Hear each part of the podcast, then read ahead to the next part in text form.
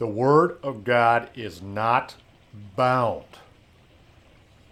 If you are bound, if you're bound up, this Thanksgiving season into the birth of the Messiah, starting right now with a proclamation out of your soul. Usually, and the wise moment to do it is when you're at your worst. You're most agitated. Bottom of the barrel rejection to overcome in the good. This is Thanksgiving. And let them sacrifice the sacrifices of thanksgiving and declares works with rejoicing. See, that's how you start to move God's desire to listen to you. You can pray all day long and have faith all day long, but you got to minister back to God all day long as you enter into his courts with thanksgiving and praise. That's how you open the two leaf gates. But then you understand where you're praising to in Christ. And he led them forth by the right way that they might go to a city of habitation. See, now that in the Old Testament was the thanksgiving and rejoicing for the promised land, which is heaven. This will take you back into heavenly places and start to work out in Christ. Hold on in the Garden of Eden or paradise to start there as a new creature to work out your salvation. Now, whether your belly's full, whether it's empty, this thanksgiving of sacrifice, of self examination, like I said in my last podcast, is your opportunity to form death and life is in the power of the tongue, and they that love it shall eat the fruit thereof. See, you can be sitting there. It's finally like the Lord said in the old days if my manna is not good enough, and my sustenance, man should not live by bread alone, but by every word that proceeds out of the mouth of God. As it's written, get thee hands behind me, Satan.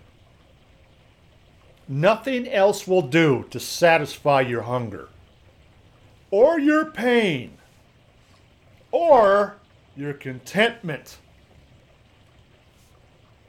See, that's how you start to praise Him for what He's already done. Therefore, with joy shall ye draw water out of the wells of salvation.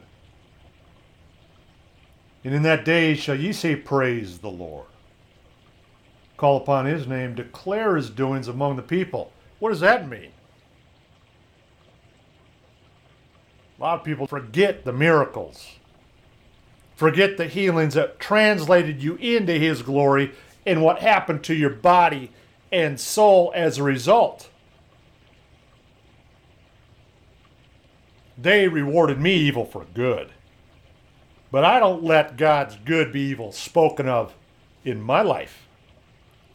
I give Him thanksgiving for the trials and the glorious miraculous that comes out of it. In that day you shall say, Praise the Lord, call upon his name, declare his doings amongst the people. This is the good news. This is life eternal. Make mention of his name, and his name is exalted. Sing unto the Lord. Let it, it, for the excellent things that he has done, and this will be shouted from the rooftops, for this is known in all the earth. See, that's whose mind is stayed on the Lord, he remains in perfect peace. That's why you open the gates of your mouth and heart, that the righteous nation shall keep the truth, may enter in. Thou wilt keep him in perfect peace, his mind is stayed on him, because he has trusted in thee. There does remain therefore a day of rest for his people that enter in through belief. And once you believe, you start to do. And once you start to do, your desire starts to come. Once you set your will, your mind, and your motion, and don't look back. Cry it out, praise it out, speak it out, walk it out. His word will never return void. The whole earth is at rest and is quiet. They break forth into singing.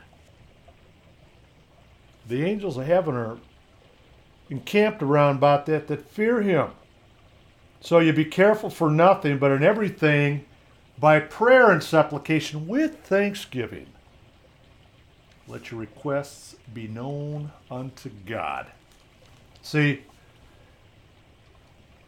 if you have gratitude and respect for the price and the blood of Christ,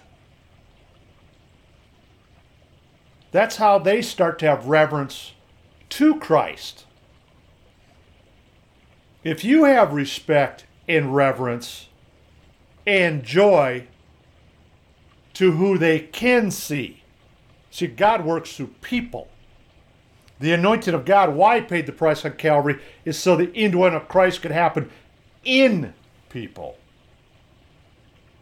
So if they don't respect who they can see, they don't have respect who they can't see.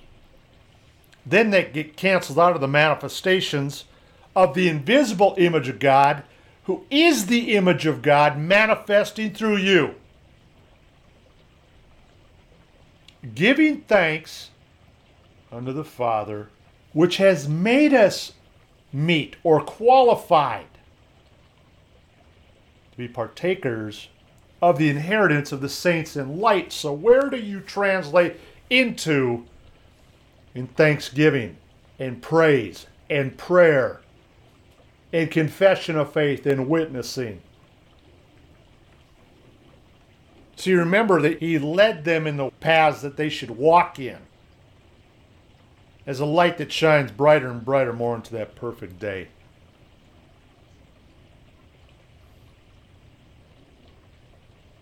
Where is that? Who is that? Folks, it's the New Jerusalem that is Christ in you, the hope of glory. That's how and who. For by faith. Now, if you're in faith, you're in Christ as a grain of a mustard seed of light. For he looked for a city whose foundation, whose builder and maker is God if they look inside of you, can they see that foundation of God? Because people now, but now, they desire a better country. I mean, if this is all there was, that's what I said when I first came in. If this is all there is, at my best, God is far better than anything you can think, do, or exceedingly abundantly beyond. According to the power which works in you, or Christ in you, worlds without end. But now they desired a better country, that is a heavenly. Wherefore God is not ashamed to be called their God, for he hath prepared for them a city. You got to come to light to understand that one. You got to come home to Jesus Christ or Christ in you to see that one. You got to see his salvation, his manifestation, his presence. That's his glorified church. His countenance shining from people, his virtue translating people, his life in you through people. Now you come unto the Mount Zion, unto the city of the living God of the heavenly Jerusalem, in the innumerable company of angels. For here we have no continuing city, but we seek one to come.